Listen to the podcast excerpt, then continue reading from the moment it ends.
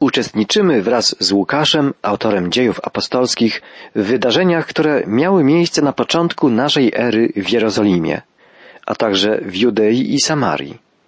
Obserwujemy, jak rodzi się i wzrasta pierwotny Kościół Jezusa Chrystusa. Czytaliśmy w rozdziale dziewiątym Księgi Dziejów Apostolskich, że po nawróceniu Saula z Tarsu ustały prześladowania, które spowodowały ucieczkę większości chrześcijan z Jerozolimy, a także ich rozproszenie po okolicznych miastach i wsiach. Teraz, w okresie spokoju, wspólnoty chrześcijan budują się i rozwijają, a Piotr odwiedza kolejne miejscowości, dodając młodym kościołom otuchy i umacniając je w nauce apostolskiej i w wierze.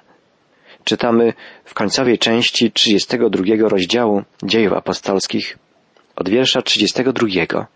W tym czasie Piotr odwiedzał wszystkie wspólnoty wierzących i przyszedł do wyznawców Jezusa zamieszkałych w Lydzie. Tam spotkał pewnego człowieka, który miał na imię Eneasz. Był on sparaliżowany i od ośmiu lat nie wstawał z łóżka. Piotr zwrócił się do niego.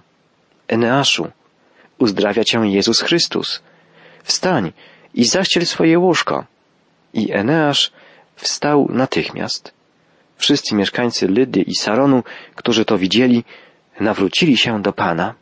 Sparaliżowany Eneasz był niewątpliwie człowiekiem wierzącym.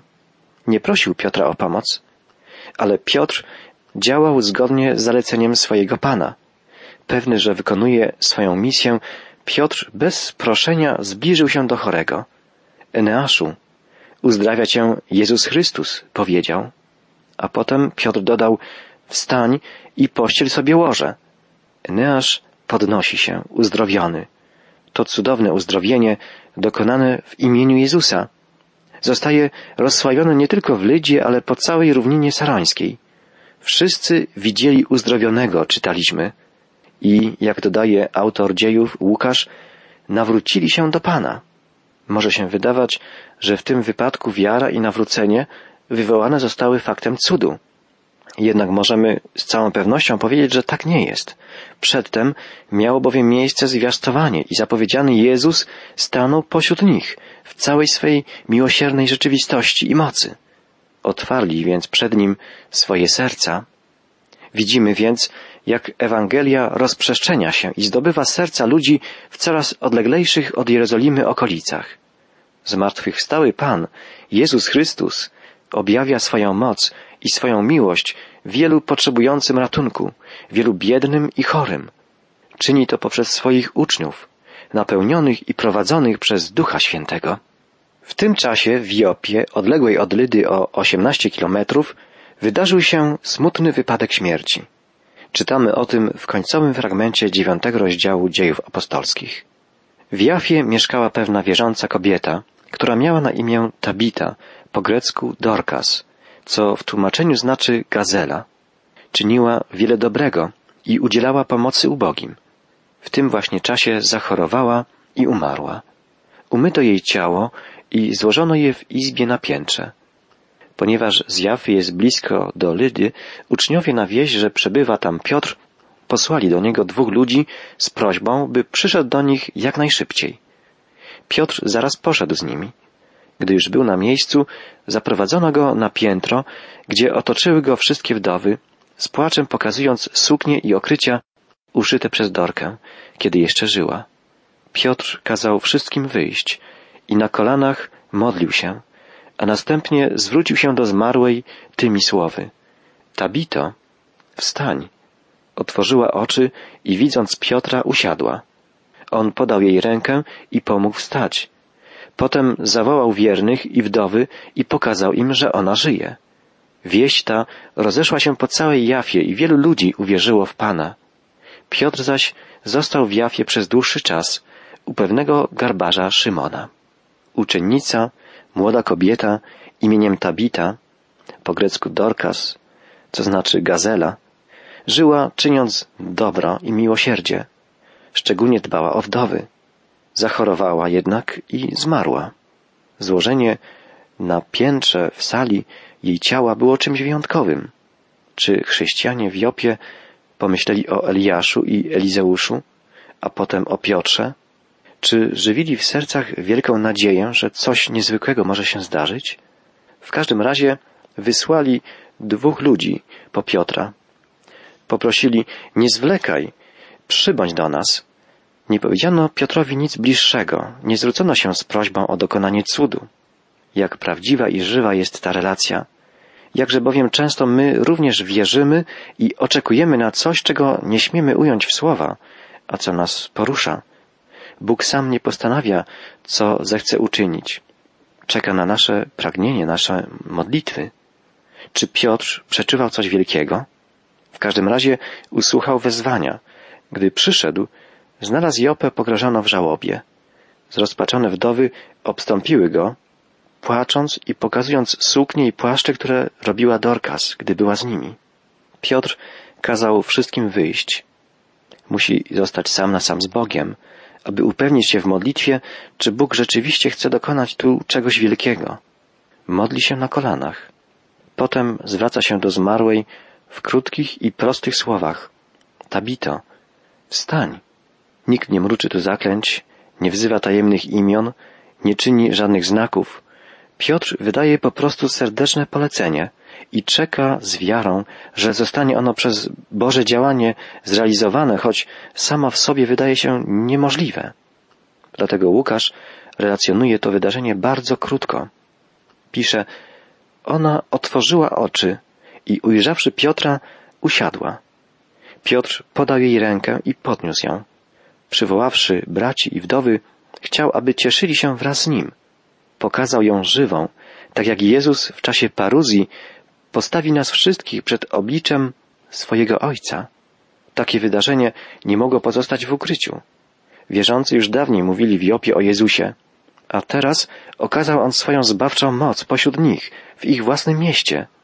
I wielu uwierzyło w Pana, czytamy. Wielu, ale nie wszyscy. Piotr ma jednak powód, aby pozostać w Jopie czas dłuższy i kierować ruchem, który powstał przez wzbudzenie tabity z martwych. Jakkolwiek radość chrześcijan, a szczególnie wdów, z odzyskania gazeli była wielka, to ważniejsze było nie jej cielesne wzbudzenie, ale połączone z nim duchowe przebudzenie wśród ludzi. Tabita przecież znowu kiedyś umrze. Ci natomiast, którzy teraz uwierzyli, zyskują życie wieczne. Piotr zamieszkał, jak czytamy na koniec, przez dłuższy czas u niejakiego Szymona Garbarza. Garbarze należeli do ludzi pogardzanych i mieszkali poza miastem. Piotr, dostojny apostoł, nie zrąkł się jednak brzydko pachnącego rzemiosła swego brata w Chrystusie i przyjął gościnę właśnie u niego. Wysłannicy Korneliusza mogli go potem bardzo łatwo odnaleźć. Będziemy o tym czytać w następnych rozdziałach.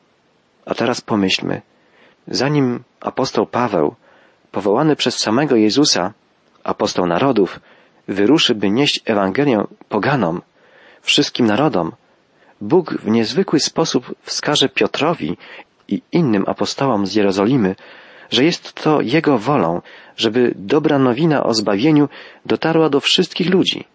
Nam trudno jest to sobie dzisiaj wyobrazić, jaka przepaść dzieliła w tamtych czasach Izraelitów i inne narody. Naprawdę, jedynie Bóg mógł przełamać bariery dzielące dwa zupełnie różne, obce sobie i wrogie pod względem religijnym, kulturowym, obyczajowym i każdym innym światy. Tak kończy się opowieść dziewiątego rozdziału Księgi Dziejów Apostolskich. Następny, dziesiąty rozdział opisuje przełomowe wydarzenie, które utorowało drogę misji wśród pogan. Czytamy od początku, od wiersza pierwszego w dziesiątym rozdziale. W Cezarei mieszkał setnik Korneliusz, dowódca kohorty zwanej Italską. Był on człowiekiem pobożnym i razem z całą rodziną oddawał cześć Bogu. Hojnie wspierał ubogich Żydów i nieustannie się modlił. Pewnego dnia, około godziny trzeciej, miał widzenie. Wyraźnie ujrzał przed sobą anioła Bożego, który odezwał się do niego Korneliuszu. Przerażony setnik nie mógł oderwać oczu od anioła. Zapytał, o co chodzi, panie? Na to anioł, Bóg usłyszał Twoje modlitwy i dostrzegł, jak wspierasz ubogich. Wyślij więc teraz kilku ludzi do Jafy, aby przyprowadzili do Ciebie Szymona, zwanego Piotrem. Przebywa on w gościnie u garbarza Szymona, który mieszka nad morzem. Po tych słowach anioł zniknął, a Korneliusz wezwał do siebie dwóch służących i pobożnego żołnierza ze służby przybocznej. Wyjaśnił im wszystko i posłał do Jafy. Korneliusz jest opisany tutaj jako człowiek pobożny, żyjący w bojaźni Bożej. A więc był jednym z tych, którzy nie znajdując wewnętrznego zadowolenia w religiach pogańskich ani w filozofii tamtych czasów, znaleźli to, czego szukali w wierze i etyce Izraela. Prawdziwym prozelitą nie mógł Korneliusz zostać zapewne z powodu swego stanowiska. Jednak wewnętrznie był dla Boga otwarty i traktował te sprawy bardzo poważnie. Dlatego żył według reguł żydowskiej pobożności. Modlił się w określonych godzinach i rozdawał jałmużnę ludowi izraelskiemu. Łukasz podkreśla nawet z naciskiem, że dawał hojne jałmużny. Z wdzięczności za to, co dzięki nim otrzymał, zajmował się Żydami, a mógł im pomagać z racji swojej pozycji wojskowego. I nieustannie modlił się do Boga, czytamy o nim.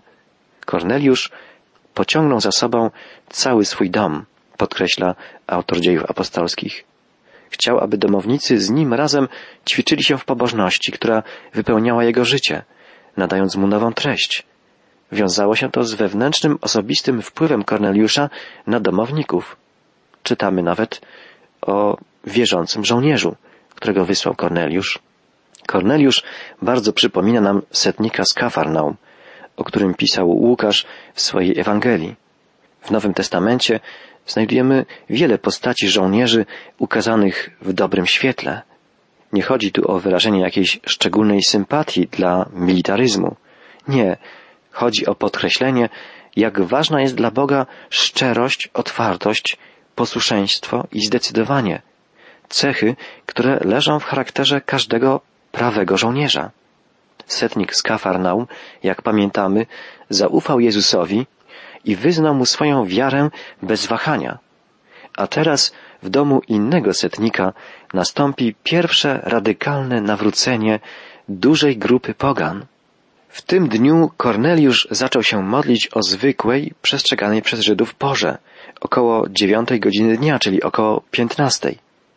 I nagle zjawił się przed nim anioł, wzywając go po imieniu. Trudno dziwić się, że Korneliusz był zdumiony i, jak czytamy, zdjęty strachem. Usłyszał jednak dobrą nowinę. Modlitwy Twoje i jałmużny Twoje jako ofiara dotarły przed oblicze Boga. Jako poganin na pewno żywił wątpliwości, czy Bóg może zwrócić uwagę na człowieka nieobrzezanego i nieleżącego w pełni do ludu Bożego, gdyż nie przyjął całego prawa mojżeszowego.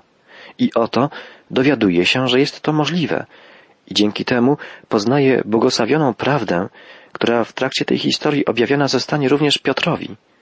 Bóg posyła swego anioła nie po to jednak, aby przyniósł człowiekowi dobrą cenzurkę. Ma on dla Korneliusza zadanie. Sens i znaczenie tego zadania nie zostają jeszcze Korneliuszowi wyjaśnione. Jako żołnierz wie on jednak, co znaczy polecenie, rozkaz i jest posłuszny, bez zadawania pytań przywołał dwóch domowników i pobożnego żołnierza spośród tych, którzy mu usługiwali, wyłożył im wszystko i posłał ich do Jopy. Miał więc w swoim oddziale ludzi, z którymi rozmawiał o Bogu, których dla niego pozyskał i z którymi często przebywał. Bóg ma plan, który zaczyna realizować od domu Korneliusza.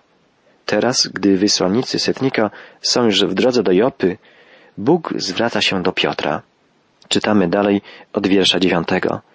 Następnego dnia w południe Piotr wszedł na taras, aby się modlić. W tym czasie posłańcy byli już w drodze i zbliżali się do miasta. Nagle Piotr poczuł głód i chciał coś zjeść, a gdy mu przyrządzono posiłek, wpadł w ekstazę i ujrzał otwarte niebo.